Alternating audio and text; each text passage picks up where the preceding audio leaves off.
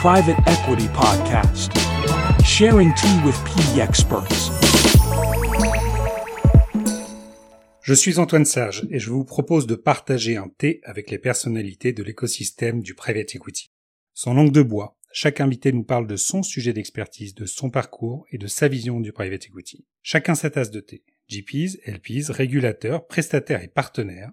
Avec le podcast Private Equity, toutes et tous sont les bienvenus tant qu'ils enrichissent notre vision du PE. Pour ce premier épisode de Private Equity, nous avons le plaisir d'accueillir Valentine Baudouin. Enchantée et ravie d'être là. Valentine, votre parcours traduit une rare diversité. Après avoir débuté votre carrière comme avocate à Paris en marché capitaux, vous avez passé le pas de la gestion de fonds chez Optimal Gestion, puis chez City à Genève, avant de rejoindre Hubert de Vauplan chez Kramer Levin à Paris, où vous avez accompagné l'ensemble des projets innovants dans la finance. Manifestement piqué par l'investissement direct, vous êtes devenu associé du fonds VC Founders Future. Vous êtes reconnu comme l'une des cinq business angels françaises les plus influentes et parmi les dix femmes à suivre dans la tech en 2021 par le collectif CITA. Bienvenue à vous, Valentine. Merci beaucoup et merci pour cette description dont je ne sais pas si je mérite les éloges. Valentine, au regard de votre parcours, comment définiriez-vous le private equity? Alors c'est une question qui est euh, à la fois compliquée et simple pour moi. Donc le private equity, je suis pas, je suis ni une investisseuse de carrière, ni une avocate de private equity. Et voilà, c'est justement, j'ai fait plusieurs choses assez différentes. L'industrie que je connais le mieux en tant qu'investisseuse dans le private equity est plutôt le venture. En revanche, ce que je connaissais mieux en tant qu'avocate, en effet, est plus le private equity. Si je devais donner une réponse, ma façon de le définir, en tout cas dans mon parcours, ça a été des rencontres d'hommes et de femmes. Et ce qui, pour moi, définit le plus le private equity, c'est justement la diversité et la richesse des modèles différents. Vous avez autant d'investisseurs en private equity que de fonds différents. Et dans cette classe d'actifs non cotés, finalement, ce qu'est le private equity, c'est finalement financer de l'économie réelle avec des moyens qui sont adaptés à chaque stade de l'entreprise. Auriez-vous un souvenir à partager avec nous d'un moment très fort ou franchement incongru dans cette industrie? Ça va pas forcément être dans le private equity, mais ça va être dans la gestion de fonds. Donc quand je quitte euh, GIDE, donc ce cabinet français chez qui ils étaient en marché de capitaux, donc je pars à Genève et je rejoins donc en effet Optimal Investment Services, euh, qui était la branche hedge fund de la banque Santander euh, à l'époque. Faut pas, j'étais jeune avocate, euh, j'arrive à Genève, je suis pas avocate de droit suisse et je connais pas grand chose euh, au domaine du hedge fund. Je comprends juste que c'est euh, un assez gros hedge fund et il se trouve que je parle espagnol. Donc je crois que c'est la raison pour laquelle ils m'ont recruté à la base, c'est uniquement parce que je parlais espagnol et que donc c'était l'une des, une des langues de, de, de Optimal. Donc je commence et euh, je commence mon premier jour et en fait je suis arrivée quelques semaines avant que ça se passe avant que donc finalement la fraude de BLMIS, donc euh, la société de broker-dealer de Bernard Madoff, soit découverte. Et donc je me retrouve finalement euh, au bout de trois quatre semaines avec donc il y avait quelques milliards quand même d'impactés puisqu'Optimal était un, un, fonds de fonds face à euh, voilà bah maintenant on a euh, on a euh, finalement une partie de nos actifs était exposée à l'une des plus grosses fraudes et l'un des plus gros Ponzi qui puisse exister il se trouve qu'on est aussi en 2009, donc en 2009, euh, crise de la liquidité. Optimal, encore une fois, était un, fonds de hedge. Et donc la plupart des fonds, des fonds de hedge dans lesquels on était investis font ce qui s'appelle des side pockets c'est-à-dire vous bloque les redemptions.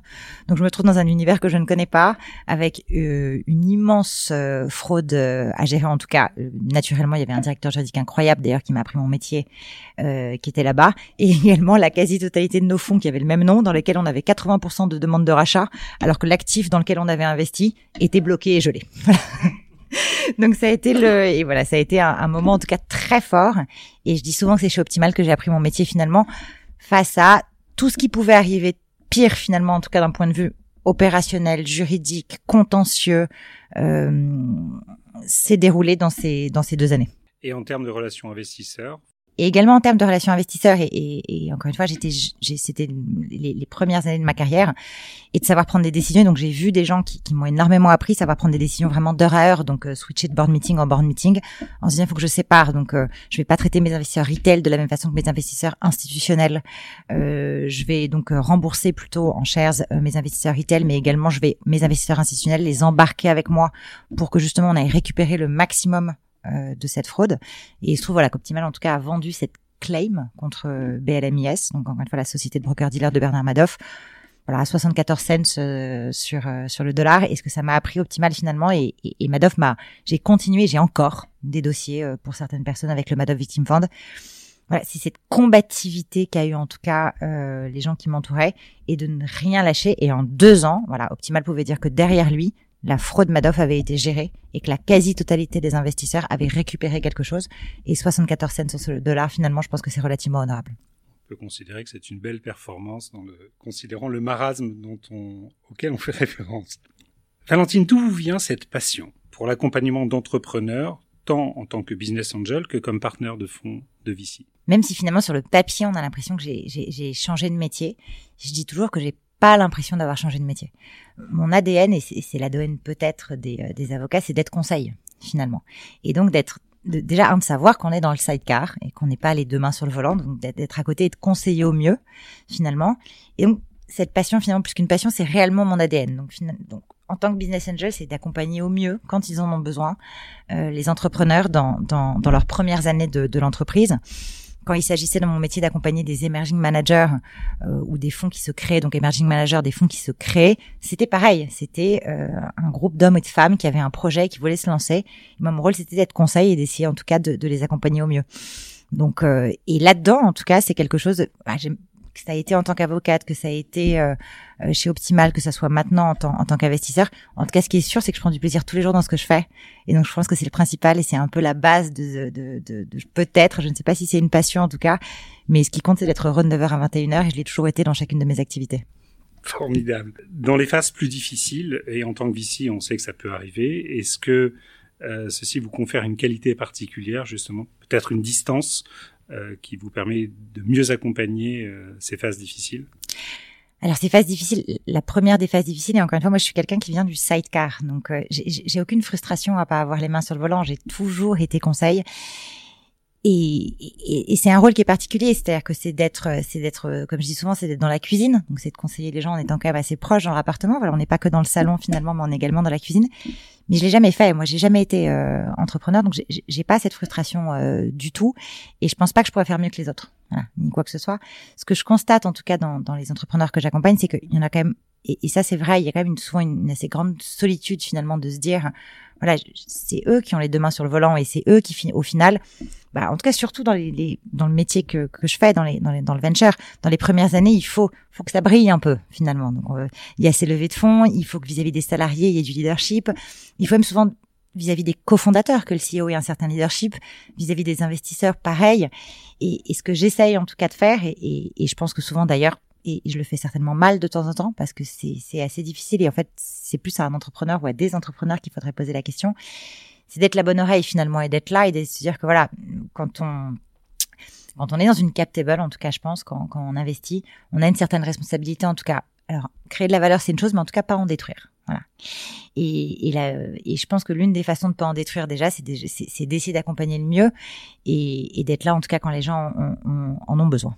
Est-ce que être VC, c'est être entrepreneur? C'est-à-dire d'avoir la responsabilité de constituer une société de gestion ou de travailler avec une société de gestion tierce, de lever des fonds, d'avoir des investisseurs, leur rendre des comptes, n'est-ce pas quelque part un peu une activité d'entrepreneur aussi? Alors c'est une activité de création d'entreprise, mais je pense pas que je pourrais la comparer à l'activité d'entrepreneur des gens que je finance. Euh, pour tout un tas de raisons, c'est que on fonctionne par véhicule, on fonctionne par batch finalement. Donc c'est quelque chose où et d'ailleurs, c'est quand même un, quelque chose qui est très différent, c'est quand, quand vous levez un fonds d'investissement, euh, le modèle c'est quand même de, de, collecter un certain nombre de, d'actifs sous gestion, et ensuite vous êtes quand même assuré pendant quasi huit ans d'avoir des revenus qui sont liés à ce que vous avez fait en période de levée de fonds. Donc voilà, donc c'est un modèle quand même qui est quand même très très très très très différent de 99% de l'entrepreneuriat où vous allez conquérir un marché où vous êtes finalement dans cette phase de croissance, etc. Donc c'est quand même, je trouve, en tout cas en termes de modèle économique, un modèle économique qui ne peut pas être comparable aux, entrepreneurs que, que, je finance. Et, et c'est vraiment quelque chose d'ailleurs qui de temps en temps, en tout cas, euh, peut créer des distorsions, donc qu'on lit dans la presse ou autre. En effet, entre le, le, le, risque euh, d'un vicié et le métier d'être entrepreneur, c'est quand même concrètement de prendre son risque. Et les entrepreneurs qu'on finance, euh, en tant que fonds d'investissement, vous avez justement votre métier, ça va être de spreader votre risque. Vous êtes un portefeuille différent. L'entrepreneur, c'est de mettre l'intégralité de sa vie dans un projet. Avec un modèle économique sur lequel lui, il faut que chaque jour il ait des nouveaux clients. Quand nous, en fait, une fois que le fonds est closé, donc a fait son dernier closing, vous avez en tout cas un, flux de revenus qui est assuré pour les prochaines années. Donc voilà, donc c'est c'est sûr que c'est de la création d'entreprise et c'est euh, travailler avec des prestataires, c'est rendre des comptes à des investisseurs. Donc vous avez une partie de ce métier, mais je pense vraiment pas que ça puisse être comparable. Ça me semble assez juste. Valentine, vous êtes publiquement très investie dans la transmission et l'accompagnement de l'innovation, tant au sein d'associations professionnelles euh, qu'en intervenant à l'IEP Paris. Comment parvenez-vous à trouver la note juste en termes de communication, de discrétion et d'équilibre entre investissement et accompagnement d'entrepreneurs? Moi, je crois beaucoup et, que, en tout cas, dans, le métier d'investisseur, euh, ce qui compte, c'est le succès des entrepreneurs. Euh, ce qui fera, en tout cas, c'est vraiment le succès de l'entrepreneur. Donc moi, ce que, ce que j'essaye, en tout cas, c'est de toujours faire passer la communication, en tout cas autour des entrepreneurs, euh, versus une communication incarnée en fait euh, d'investisseurs. C'est vraiment le, succès des hommes, des femmes et des entreprises, euh, et pas uniquement le succès d'ailleurs des futurs levées de fonds, mais des succès qui sont des succès commerciaux, des succès qui sont des succès d'exemplarité, euh, qui font que, que, que bah, en tout cas, que je suis heureuse de faire mon métier, comme je vous le disais, de 9h à 21h. Donc je pense que le juste équilibre, en tout cas ma façon de le voir, c'est toujours se rappeler qu'on est dans le sidecar comme je dis, et que finalement, ce qui compte, euh, c'est justement ça, c'est d'essayer de se dire que ensemble, parce que c'est le principe de financer un PowerPoint, c'est de faire partie en tout cas d'une aventure entrepreneuriale, que c'est l'entrepreneur qui nous donne la chance de le faire, et que donc en tout cas c'est vraiment à ce niveau-là qu'il faut essayer de mettre ce prisme. Alors après, je sais qu'il y a toute une communication justement autour de ça, de comment est-ce que, et, c'est quelque chose qui revient assez souvent, et, particulièrement en ce moment quand vous êtes une femme. Euh, voilà. Et, et c'est un sujet justement de se dire est-ce qu'il faut euh, il faut pas un peu plus communiquer ou pas? Mais je garderai ce prisme-là que ce qui compte réellement, c'est les sociétés euh, dans lesquelles vous investissez, les entrepreneurs dans lesquels vous investissez. Et c'est d'eux qu'il faut qu'on parle, pas de moi. Néanmoins, est-ce qu'on peut un tout petit peu parler de vous, en tout cas de votre vision? Bien sûr. Euh, votre vision de, de cette classe d'actifs qui est le private equity à 10 ans. Et selon vous, y a-t-il de grands enjeux? Auxquels cette industrie devrait faire face dans, ces, dans cette dizaine d'années à venir. Alors dans le private equity, donc il y a des il y a des enjeux qui pour moi sont généraux dans la classe d'actifs non cotés, donc qui, peu importe le stade, et vous avez des enjeux particuliers que je connais un peu mieux, qui sont ceux du, du venture. Il y a et, j'ai passé donc chez, chez Optimal, j'y suis restée 4-5 ans, donc j'ai commencé donc ma carrière en hedge fund. Et, et c'est assez utile finalement pour se dire voilà, parce que maintenant le, marché du hedge fund est un peu différent maintenant d'ailleurs de 2009 et donc finalement alors que c'était une classe d'actifs qui était bien supérieure à celle du private equity à une époque et on voit finalement qu'elle pour tout un tas de raisons, euh, bah en tout cas elle est un peu en, en perte de vitesse. Et l'un des enjeux de, du hedge fund était justement le, le gros enjeu était comment est-ce qu'on les rend justement comment ces stratégies d'investissement sont un peu plus transparentes. Et, et Madoff en est un peu l'apogée en fait finalement de se dire et, la directive AIFM est quand même une, grosse directive à la base euh, qui a été un peu prise en, en, corrélation finalement avec ce qui s'était passé avec euh, avec euh, la fraude Madoff. Donc je pense qu'il y a un enjeu en tout cas dans la classe d'actifs côté qui va être justement que de bien comprendre la transparence et d'avoir un enjeu en effet de, de, de, reporting beaucoup plus fléché finalement entre les investisseurs institutionnels ou les investisseurs tout court et finalement les sociétés dans lesquelles vous investissez. Donc l'activité finalement des gérants de ces fonds qui ne sont jamais que des intermédiaires et je m'inclus dedans, qui sont des intermédiaires entre de l'argent institutionnel ou de privé et finalement l'économie réelle. Et donc on a vu tout un tas de choses ces, ces, ces derniers mois même, euh, SFDR notamment en est un exemple, etc. Et il va y avoir un certain nombre de grandes tendances, je pense, euh, autour de ça euh, ces prochaines années, et qui sont, en tout cas, pourquoi un enjeu, c'est que c'est pas du tout la même chose d'appliquer, par exemple, SFDR si vous investissez dans des boîtes matures que d'appliquer SFDR, par exemple, quand vous êtes comme moi, que vous investissez sur PowerPoint. Voilà. Donc c'est des choses différentes, mais en tout cas, dans cette classe d'actifs euh, non cotés, de la traiter en grands enjeux et de l'appliquer donc de façon macro et de l'appliquer de façon micro finalement à des stades de l'investissement du private equity, c'est un enjeu y compris pour un certain nombre euh, d'acteurs comme nous euh, qui font vraiment du, du, du, du, venture, ou finalement quand vous allez sur PowerPoint, vous ne pouvez pas réduire par définition des externalités négatives, puisque votre société n'a aucune empreinte, et qu'il faut mieux vous tourner sur comment est-ce que vous allez créer des externalités positives, donc avoir de l'impact par exemple. SFDR étant quand même plutôt designé pour de la réduction d'externalités négatives que de la création d'impact d'impact positif. Donc vous avez ces grandes tendances euh, là qui pour moi sont assez euh, génériques. Si on revient sur mon secteur à moi, donc euh, l'early stage, l'un des gros enjeux pour moi en tout cas, peut-être pas à 10 ans, mais en tout cas déjà maintenant, c'est le recrutement. C'est quand vous avez voilà ce que on, parle beaucoup des valorisations qui sont importantes, on parle beaucoup de ça. Euh, voilà, je, ça, j'ai une opinion. Encore une fois, je, je suis pas devant. Mais en revanche, ce qui est sûr, c'est que là, au quotidien, quand vous avez des milliards qui sont déversés dans la tech, bah, vous, vous avez forcément une tension sur le recrutement, et notamment une tension sur le recrutement euh, des petites sociétés que je finance, qui sont donc des sociétés qui viennent de se créer, ou en tout cas qui ont que, que quelques mois, qui donc n'ont pas une marque employeur forte ni quoi que ce soit, et qui sont en compétition avec d'autres sociétés qui viennent de, de lever des centaines de millions d'euros. Donc à terme, l'innovation, en tout cas, L Venture, c'est beaucoup, encore une fois, les hommes et les femmes qui vont composer, et notamment vos premiers employés.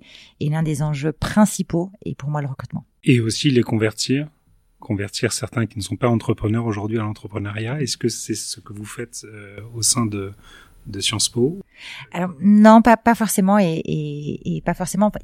Il y a une création entrepreneuriale, en tout cas en France que je connais, qui est qui est devenu un écosystème qui est un peu mature. C'est-à-dire que voilà, dans, ma génération, euh, quand on, voulait être avocat, on voulait être trader. Voilà, maintenant quand on fait une grande école de commerce ou qu'on fait euh, qu'on fait polytechnique, on veut être entrepreneur. Donc il y a eu quand même une et, et, c'est pas euh, et ça s'est passé en quand même que quelques années euh, finalement puisque j'ai pas fini mes études il y a si longtemps que ça non plus. Donc voilà, donc ça maintenant, il y a énormément de gens dont, dont, dont l'envie est d'être entrepreneur finalement. Et donc je trouve que ça, ça a été quand même une réussite incroyable de changement de perspective. Et donc avec un écosystème qui, qui est plus riche, qui est plus mature, il y a des financements, des financements de fonds étrangers. Donc il se passe quelque chose, je trouve, en tout cas par rapport à, à il y a quelques années. Je me souviens, je, euh, j'avais fait une, une vidéo pour la BPI, il y a peut-être même pas cinq ans, euh, grâce à Olivier Rameil euh, de, de la BPI et qui justement devait euh, travailler dans un euh, travail dans un fonds de la BPI qui à l'époque devait co-investir avec des business angels, donc qui est la moitié d'argent public et la moitié d'argent privé, et qui avait eu cette initiative de faire des vidéos avec quelques business angels pour dire bah voilà, il en faut plus en fait, il en faut plus, donc faites des vidéos pour dire que beaucoup de gens peuvent être business angels. Maintenant, dans beaucoup de tours, en fait, ce qui se passe, c'est que les business angels sont plutôt downgradés. C'est-à-dire qu'il y a beaucoup d'argent et que finalement, les allocations que veulent mettre certaines personnes sont plutôt revues à la baisse. Donc, en 4-5 ans, il y a eu énormément, énormément de choses qui ont changé. Et donc, bien sûr, euh, donc je sais pas, donc non, de, dans, dans les cours en tout cas que, que, que, que je donne, c'est pas forcément pour de la conversion, c'est plus pour de l'information. Et d'ailleurs, ce que je raconte plus, c'est mon, plus mon métier d'ailleurs d'investisseur Ce sont des témoignages. ce sont des témoignages. Ce sont des témoignages. Valentine, un immense merci pour avoir partagé avec nous le premier T du podcast Private Equity. Nous vous souhaitons une très belle réussite dans vos nouveaux projets. À très bientôt. Merci beaucoup Antoine. Merci Valentine. Si l'épisode vous a plu, partagez-le sur vos réseaux. Abonnez-vous au podcast Private Equity sur Apple Podcasts, Spotify, Deezer et SoundCloud. Notez-nous et n'hésitez pas à nous donner 5 belles étoiles. Pour participer au podcast, contactez Antoine Sage sur LinkedIn.